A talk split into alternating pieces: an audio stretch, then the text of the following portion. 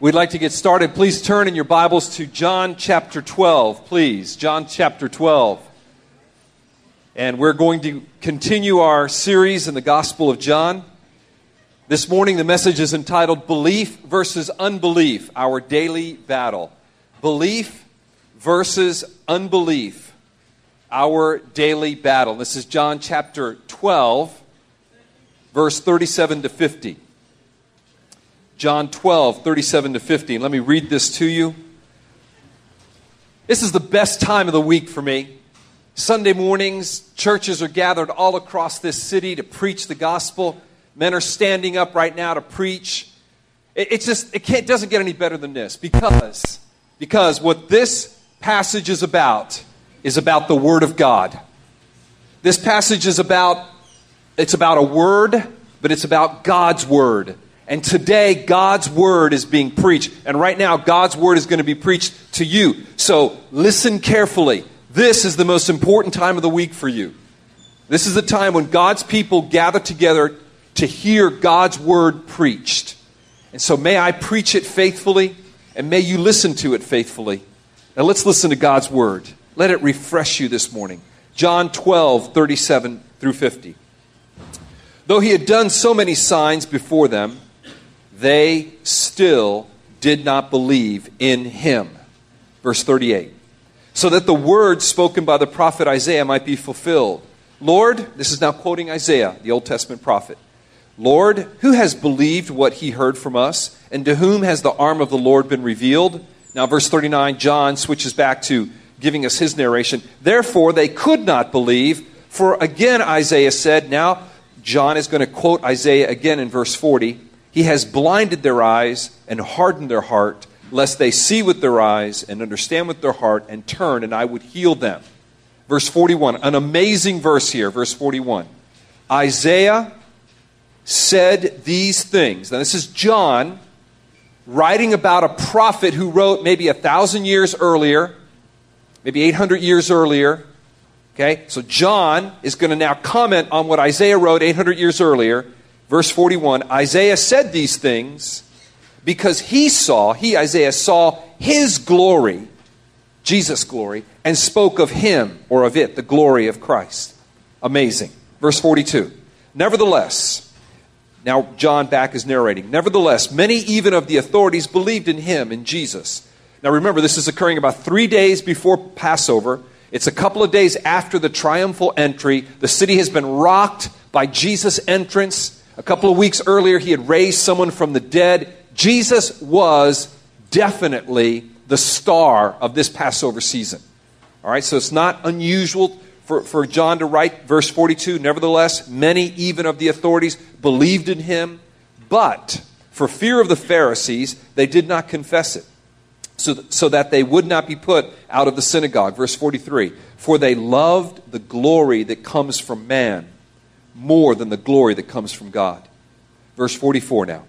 And Jesus cried out and said, Whoever believes in me believes not in me, but in him who sent me. And whoever sees me sees him who sent me. I have come into the world as light, so that whoever believes in me may not remain in darkness.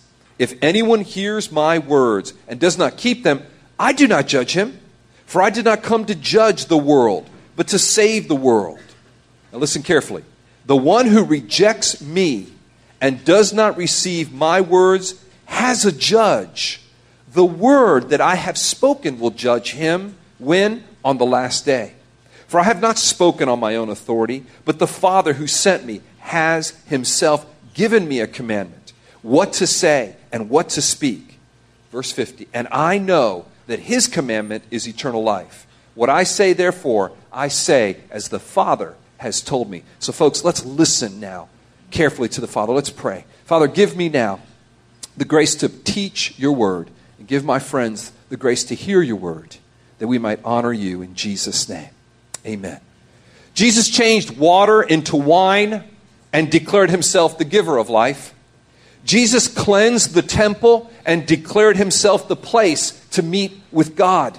Jesus healed the sick and he raised the dead and declared himself the resurrection and the life. Jesus fed the multitude miraculously and declared himself the bread of life. Jesus stood in the temple on the great feast day and declared that he alone had living water and if anybody thirsted they should come and drink from him and he alone is the light of the world.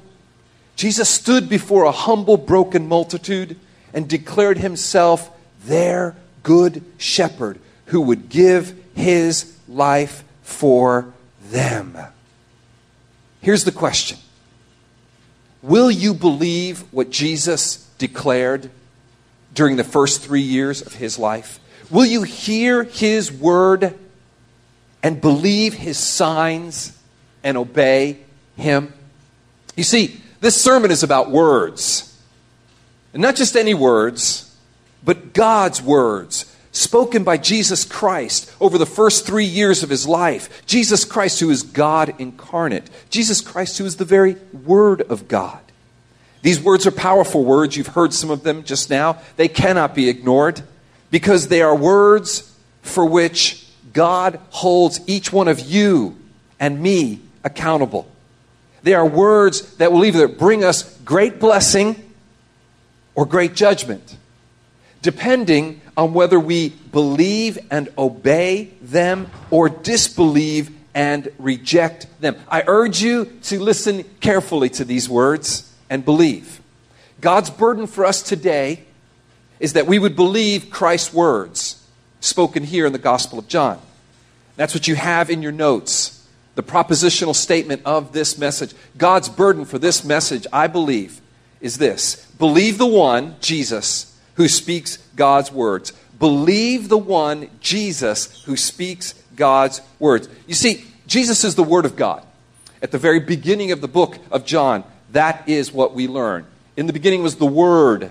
The Word was with God. The Word was God. That's speaking of Jesus. He's the Word incarnate. He's God incarnate. He's the second person of the Trinity. And thus, He's the one who has and communicates God's word here on earth. The question for each one of us is this Will we listen and obey and believe in Jesus' words? That's the question God has for you today. What will you do with my word? If, if God were here, and He is, but if He were here incarnate, and if He were speaking next to me, He would say to you, Will you believe my word? Will you believe this word spoken by Jesus Christ, my servant? Now, in your notes, the first point there under the main propositional statement believe the one who speaks God's word. Some can't believe Jesus' words. Some simply cannot believe Jesus' words. And this point speaks to God's sovereignty in salvation. Now, folks, here in chapter 12, we come to the end of what is called the book of signs. The, the Gospel of John is divided into the book of signs and the book of exaltation or glory. Corey provided the pivot or that point of transition last week when he talked about the glory of God is revealed in the dying of Christ. Therefore, if we want to experience the glory of God, we must what? Die. Totally antithetical to what the world teaches us. But that's the pivot point of the book of, of, of John. Here, John takes 12 chapters. We're coming to the end of chapter 12, which will, will complete the book of signs to tell us of the first three years of Jesus' life, which were dedicated to really promoting seven signs. We saw some of these signs. He turned water into wine. He cleansed the temple. He healed uh, a lame man. He healed an official's a son. He raised Lazarus from the dead. He gave uh, sight to a man born blind. He fed 5,000 people with, two, with five loaves and two fish. So, seven signs, three years. Boom we're going to come to the end of Jesus' public ministry. 12 chapters, three years, seven signs. Now, chapters 13 through 21, it's going to be, we're going to slow down. And the next three days of Jesus' life, he's probably got about three more days on this earth as a non resurrected bodied person. We're about three days away from the cross. Now we're going to start walking slowly, and Jesus' public ministry is over. It ends with verse 50 here of John 12. And now what we're going to peek into is his private ministry. You know, this would be the behind the scenes video. This would be the making of the movie. Whenever you watch a movie, and you know you, you get the dvd and then you can hit you can hit the bonus material how the movie was made what the director said to the actors how the actors experienced the movie what was really behind it what's the storyline you meet maybe if it's a movie about a real person like band of brothers is about real people who fought in world war ii you meet the men who are now in their 70s and 80s about whom the movie was and it's fascinating material so, the next couple of chapters in John 13 to the end, it's going to be fascinating material of Jesus saying one on one to his disciples I'm done speaking to the crowds. Now to you guys. Here is the deal. Okay? So, at this pivot point, at the end of the book of signs, beginning the book of glory, the book of exaltation, which is just the, the second half of the book, talking, really leading to his uh, crucifixion, we see this pivot point and we see the Messiah. But what's shocking, I don't know if this is shocking to you, but it's shocking to me, is that the end of Jesus' public ministry ends in apparent failure. Look at verse 37 again with me. Verse 37. What does it say in verse 37? It says this Though he had done so many signs before them, they still did not believe in him. Though he had done so many signs, they still did not believe in him. This begs an explanation. But before I get into the explanation, I have a question for you. Does this describe you? That though he's done so many signs, do you still not believe in him? Now, there's two levels upon which I would ask this question. If you are an unbeliever, what we would say someone who is unregenerate, someone who does not know Jesus, who has not bowed his knee to Jesus, then I'm speaking to you about salvation. Would you have seen so much and heard so much and still not believe? Oh, friend, I beg, believe. I beg you. But on another level, this speaks to us as believers, does it not? And we're going to see here, we're tempted to unbelief as well. Have you seen so much and still do you not believe? Now, for you, that unbelief may manifest itself in fear that God won't provide for you, or anxiety, or maybe anger, maybe unforgiveness. But I, I just want to ask you have you seen so much and do you still not believe? Let this word draw your hearts to believe and be blessed. That's God's burden with this word here this morning. But we must look at our text and please, Lord, explain to us how you can do signs for three years, and the result of that is that they do not believe. Well, here's the result of it. Strap on your spiritual seatbelts. We are diving into the very deep end of the pool. Okay? Look at verse 38. John in verse 38 is going to explain the astounding statement he made in verse 37. It was true, but astounding. No one believed. Verse 38. So that the word spoken by the prophet Isaiah might be fulfilled.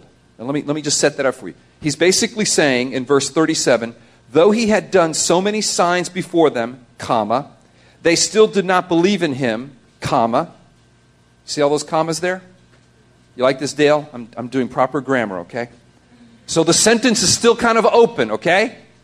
All right, so verse 37. Though he did so many signs before them, comma, they still, still did not believe in him, comma. Now look at verse 38.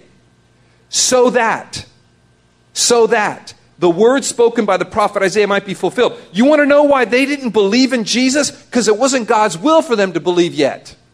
Because the word that God, that God gave in Isaiah had to be fulfilled.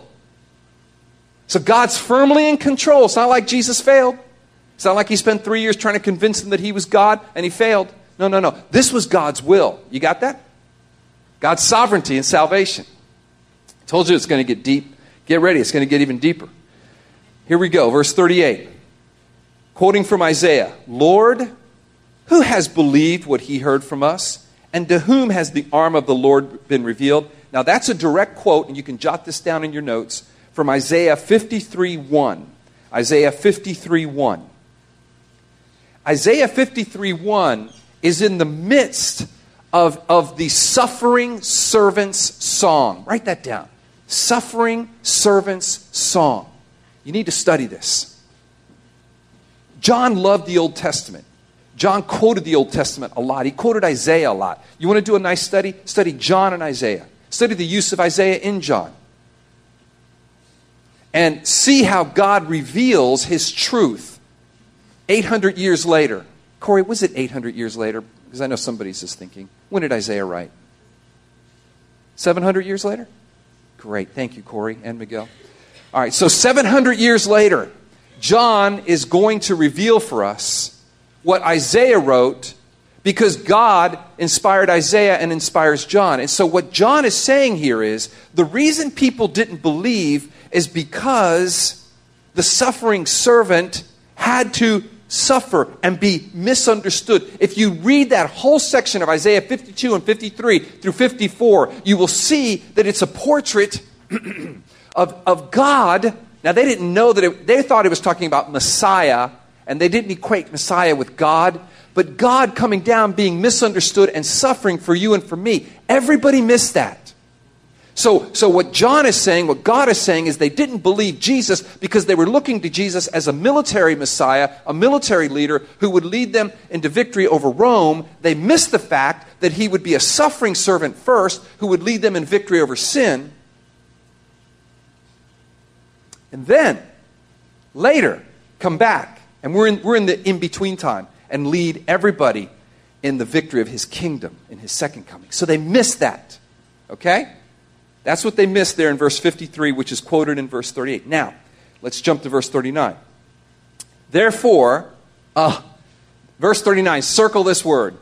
This word has caused much consternation in many people's minds and hearts. I've had many discussions over verse 39 with many good friends. Some who agree and some who disagree.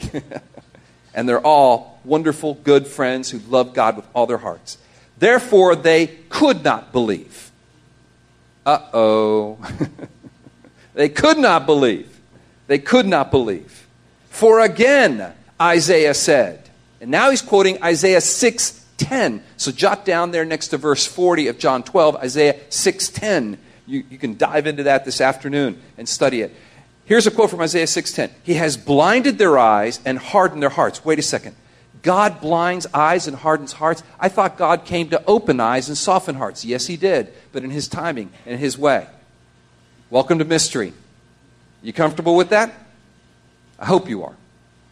I pray you are, because Scripture is. if you demand more clarity than Scripture gives, then you're demanding too much clarity. Verse 40. He has blinded their eyes and hardened their heart, lest they should they, lest they see with their eyes and understand with their heart and turn, and I would heal them. Now, verse 41 is amazing of John 12, because having quoted Isaiah 6.10, which is commenting on Isaiah 53.1, then, then John, by the Holy Spirit, says, hey guys, the reason Isaiah said these things is because somehow he peered into God's glory and spoke of him. He peered into God's glory and spoke of him. So, what do we, what do we learn from all this?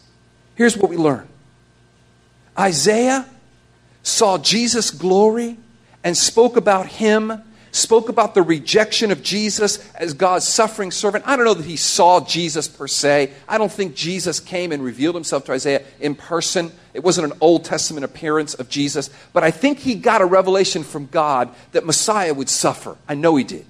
And he understood that, which no one did seven, uh, through the 700 years until Jesus, even to this day, three days before the cross. And so he's saying, it had to happen this way. They couldn't believe because God was going to hold it back because this was his this was his plan for them not to believe and crucify Jesus. Remember what Corey said last week? My hour has come. That hour meant his death on a cross. It had to happen this way. So what does that tell you and me? This is what I would say to you. Isaiah saw Jesus' glory and spoke about him. The rejection of Jesus by Israel was foretold in these Old Testament passages, and so, listen carefully, is not outside God's eternal purpose. Now, two scriptures that you have in your notes that I think prove this. Here's two scriptures. I'll read them to you. They're from your notes Romans 11, 7 through 8. You have those there, right? Great. Okay. Romans 11, 7 through 8 says this This is the Apostle Paul now writing about Israel's rejection of Christ as Messiah, as Savior. What then?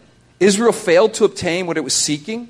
The elect obtained it, but the rest were hardened. As it is written, God gave them a spirit of stupor, eyes that would not see, and ears that would not hear. Isaiah 6:10. Down to this very day. And then and then skipping over to verses 11 and 12 of Romans 11. So I ask, did they, Israel, stumble in order that we might fall? By no means. Rather, their trespass or their rejection of Christ, excuse me, through their trespass, salvation has come to the Gentiles so as to make Israel jealous. Now, if their trespass means riches for the world, and if their failure means riches for the Gentiles, how much more will their full inclusion mean? Now, no time to get into this, but it was God's will for Israel to reject Jesus wholesale. Very few Jews ended up believing in Christ after the very first century church. But that meant salvation for us. But there's going to come a day, Scripture clearly teaches, that there's going to be wholesale salvation among the Jews. Amen. May it be, Lord. And when that day comes, look out. And it's coming. It's going to be really cool because we happen to live in a place where there's a large Jewish community and we need to be praying for them because God, they are, they are the people of God. Salvation is in Jesus Christ, not just for the Jew and not just for Israel. They miss that. It's for everyone. But there is, the, the, the Jewish nation has a destiny with the Lord, and it's in Jesus Christ, their Messiah. And it's a great privilege for us to have that I know of two Jewish individuals here in the, in the church that have received Christ as their Messiah. I don't know if there's others, but I know of two. And I'm just so glad. And it's a little foretaste. It's a little foretaste. All right? Okay, back to our regularly scheduled sermon. Listen carefully. We're still under the point that some can't believe. Jesus has been rejected because God has so willed it. God's main point is that human unbelief cannot escape from the all embracing purposes of God. Human unbelief cannot escape from the all embracing purposes of God. It is not man who trumps God by his will. It is God who trumps man by his will. Mystery, yes. Scriptural, absolutely. How this is so certainly escapes us. That it is so, John does not hesitate to affirm, and neither ought we. And that's why he cites these two passages, Isaiah 6:10, 53 1. Quoting from D.A. Carson, Don Carson, who's a theologian we would respect, whose commentaries we read in preparation for these sermons, this unbelief of verse 37 was not only foreseen by Scripture, but on that very account, necessitated by Scripture. Okay? Necessitated by Scripture, which means necessitated by God, because Scripture are the very words of God. Such unambiguous predestinarianism Use that word at Pei Wei this afternoon for lunch. See what you get. Such unambiguous predestinarianism is never set over against human responsibility. Verse 37 presumes there is human culpability. Verse 43 articulates an utterly reprehensible human motive for unbelief. Meanwhile, God is sovereign over all. What does that mean? Here's what it means God is sovereign in salvation, man is responsible in salvation. Let's go to that point. Next point. Some won't believe Jesus' words. Some won't believe Jesus' words in your notes. Man's responsibility in salvation. Look what it says in John 12, 42 and 43. Nevertheless, many even of the authorities believed in him. But for fear of the Pharisees, they did not confess it, so that they would not be put out of the synagogue.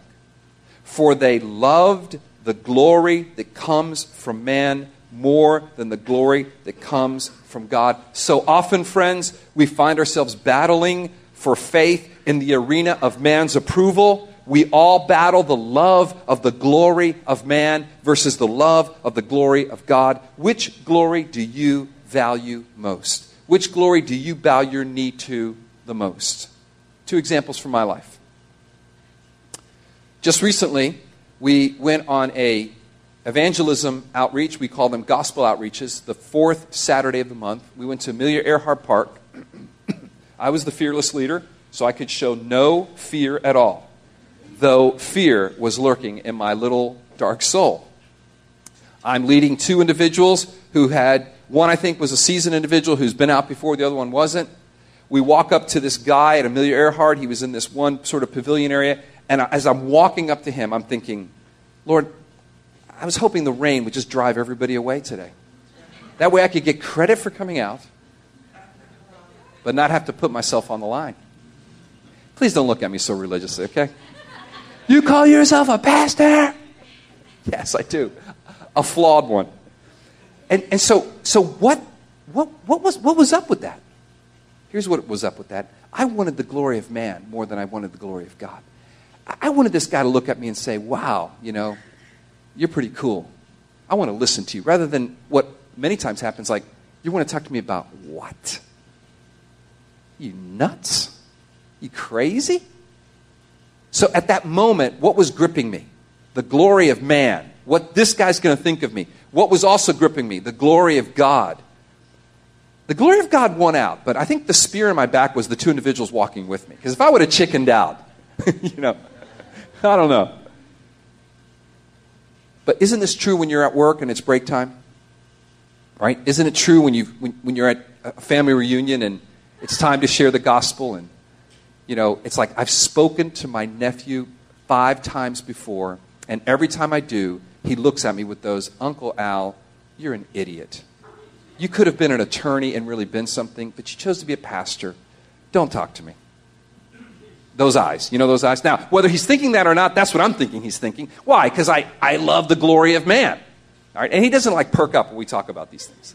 Talk about Gator football, he perks up. Talk about the stock market, he's all there. Hours. You know, talk about business, real estate in Florida, he's there. Talk about your soul.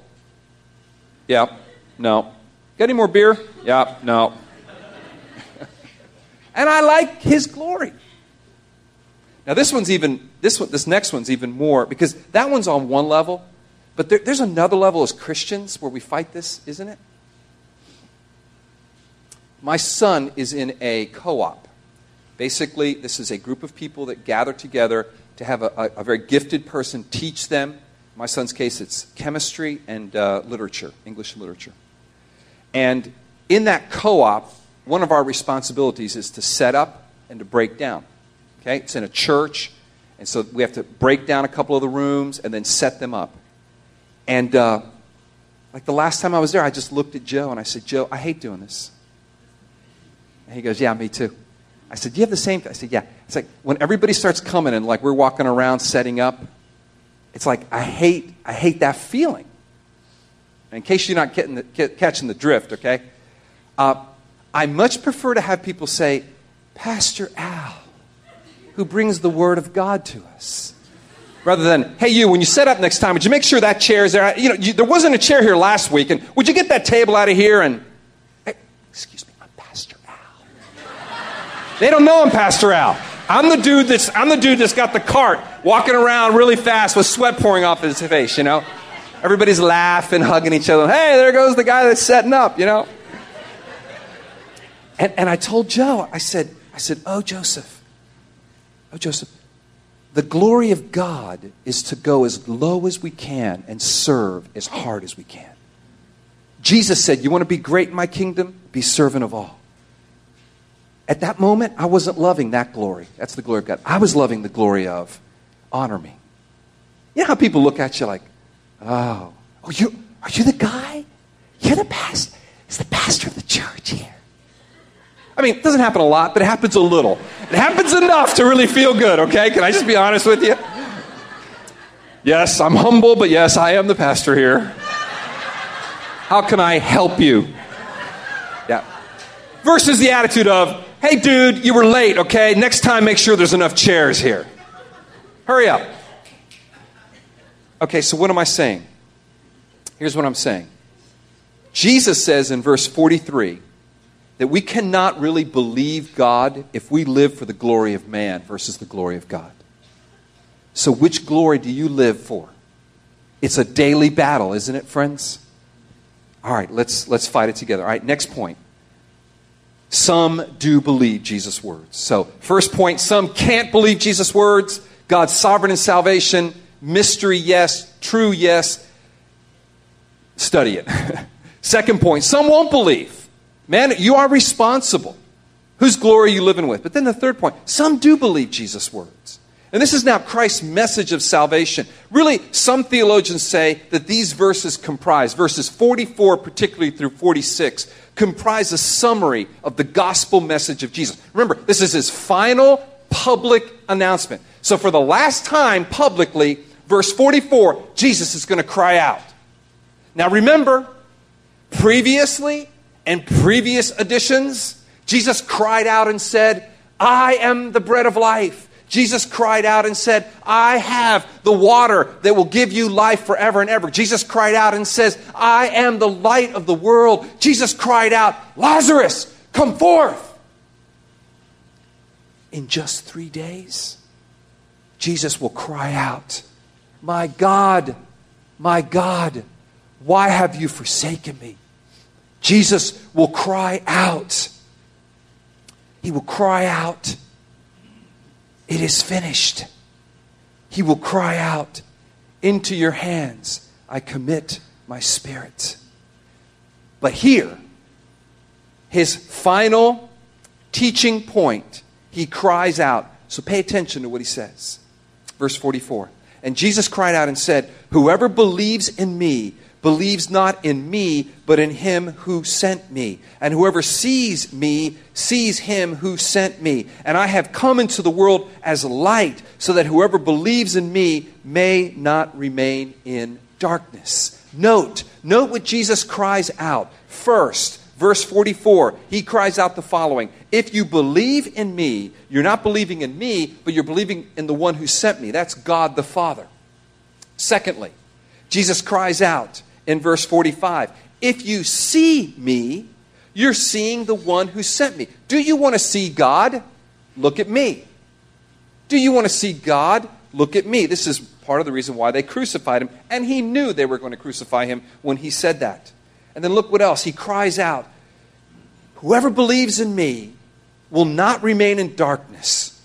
See that verse 46? I have come into the light as a world as light, so that whoever believes in me may not remain in darkness. Now, three things that he cries out. Three things that he cries out. If you believe in me, you believe in the one who sent me. If you see me, you see the one who sent me. You see God.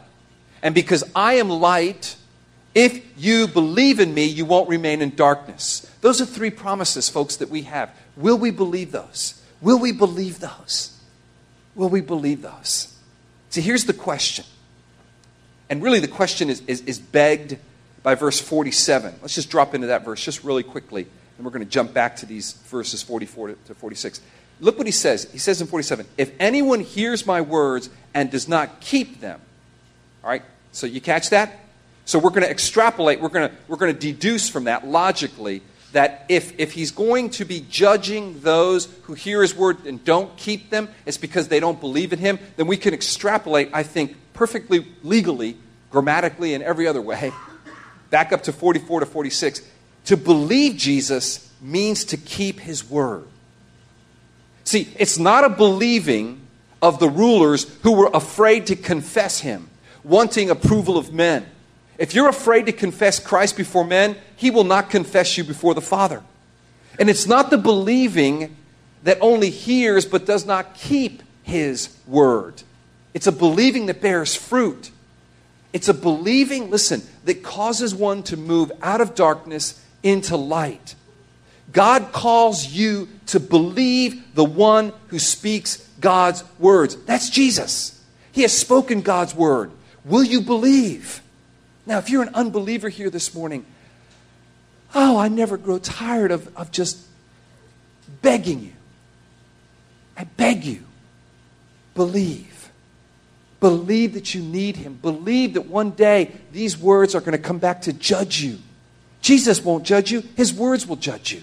Now, you could say His words and he, he, they're the same. They are. But Jesus came to save you. But these words will judge you. These words are true, they're fixed, they're a standard, they cannot change. Oh, believe Jesus. Humble yourself. Give it up. Tell God you're wrong. He's right. Live for Him. see your sin. I pray that God give you that ability this morning. Oh, I pray with all my heart. But I suspect for the great majority of us here, believing the one who speaks God's word has a lot more to do with what Corey preached last Sunday. What do you mean, Al? Well, here's what I mean. Remember, he said that you can't believe if you live for man's glory rather than God's glory? Do you remember what Corey preached last week in John chapter 12, verses 24 to 26? And remember, 12 is really one continuous argument. It's one, really, one continual testimony of Christ. We're breaking it up for the purposes of preaching because we can't speak to you for hours on end. But really, 24 and 26 go very much with these verses. Look at them just for a moment.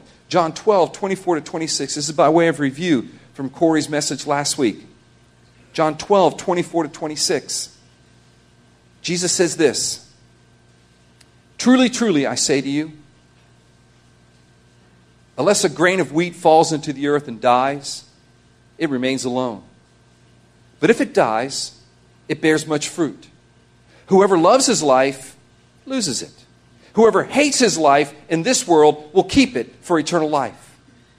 If anyone serves me, he must follow me, and where I am, there will my servant be also. If anyone serves me, the Father will honor him. So here's the question for you, dear Christian friend Will you believe him and die? Heard a great sermon this week and just yesterday from a pastor, and he talked about this grain of wheat and how God made grains of wheat to die in dark, dirty places. And like grains of wheat, we resist dying because we want to live. But when the grain of wheat dies in a dark, dirty, lonely place, it sprouts up into new life. And he made this great point. He said, Jesus, at the very beginning of Christianity, dealt with the biggest foe of Christianity, which is self. You want what you want. You want God to bless what you want. You want God to be your servant, not you be his servant. And he says, You know what? Here's the deal. You die, then you follow me. So believing him is can you die to what you want? Can you die to your demand for pleasure, for security, for whatever you think life is? Can you believe Jesus when he says, I'm the bread of life? I have the water of life. I'm the resurrection and the life. Not your ability to figure things out and do what you want to do, but I, I am the one. Die in faith and see that you live. Most of us Christians seated here right now, that's our challenge. And you know what? The thing you're thinking of is the area where God wants you to give it up and trust Him. And trust Him. Will you believe the one who speaks God's word? Well, final point there in your notes all of us, all of us will be judged by Jesus' words on the last day. To not receive Jesus' words is the equivalent of rejecting Jesus. He will not judge you, His words will judge you. That's what it says in verses 47 to 50 of John 12. If anyone hears my words and does not keep them, I do not judge him. For I did not come to judge the world, but to save the world. The one who rejects me and does not receive my words, notice that. If you don't receive Jesus' word, you're rejecting him. Don't say you love Jesus and not receive his word. That's impossible. You're a fool. You're wanting a Christless Christianity. You're wanting an easy believism. That is not Christianity. Period. You live against his words, you reject him. Period. Verse 49 For I have not spoken on my own authority, but the Father who sent me has himself given me a commandment, what I say and what to speak. And I know that his commandment is eternal life. What I say, therefore, I say as the Father has told me. At the end of verse 48, the word that I have spoken will judge him on the last day. For the believer, that judgment rests in Christ. He took my judgment because I break his word every day. For you, unbeliever, that judgment rests squarely on your shoulders and will result in death. The day's coming. Please bow your knee, believer and unbeliever. Let's pray. Father, thank you for the opportunity to preach this message. Lord, I pray that this message would engender, would produce, would stimulate life in those hearts that are dead. Lord, even though it was your will to harden hearts and, and blind eyes back then, Jesus, we are now looking at post cross, post resurrection. And now, Lord, we know that you've come to save, not condemn. So, Lord, would you open blind eyes? Would you, would you soften hard hearts? Would you take high and lofty minds that think they have it figured out and humble them? Lord, would you comfort those that are struggling to believe you in an area where you're calling them to die? Would you give them the promise of new life? Lord, give us all hope. Give us all hope as we cry out to you this morning, Father. Oh, Lord. I just want to read the words to the song that we're about to sing. You can put the words up on the uh, screen if you, if you have them there. It's the word the song is entitled All I Have is Christ. All I have is Christ. We're going to end with this song. The first verse, I once was lost in dark darkest night, yet thought I knew the way. The sin that promised joy in life had led me to the grave. I had no hope that you would own a rebel to your will. And if you had not loved me first, I would refuse you still. Man's responsibility, God's sovereignty. Oh, may God, may God soften your hearts, dear friends. May God give you grace this morning as we sing this song. Let's stand together and let's sing this song. All I have is Christ.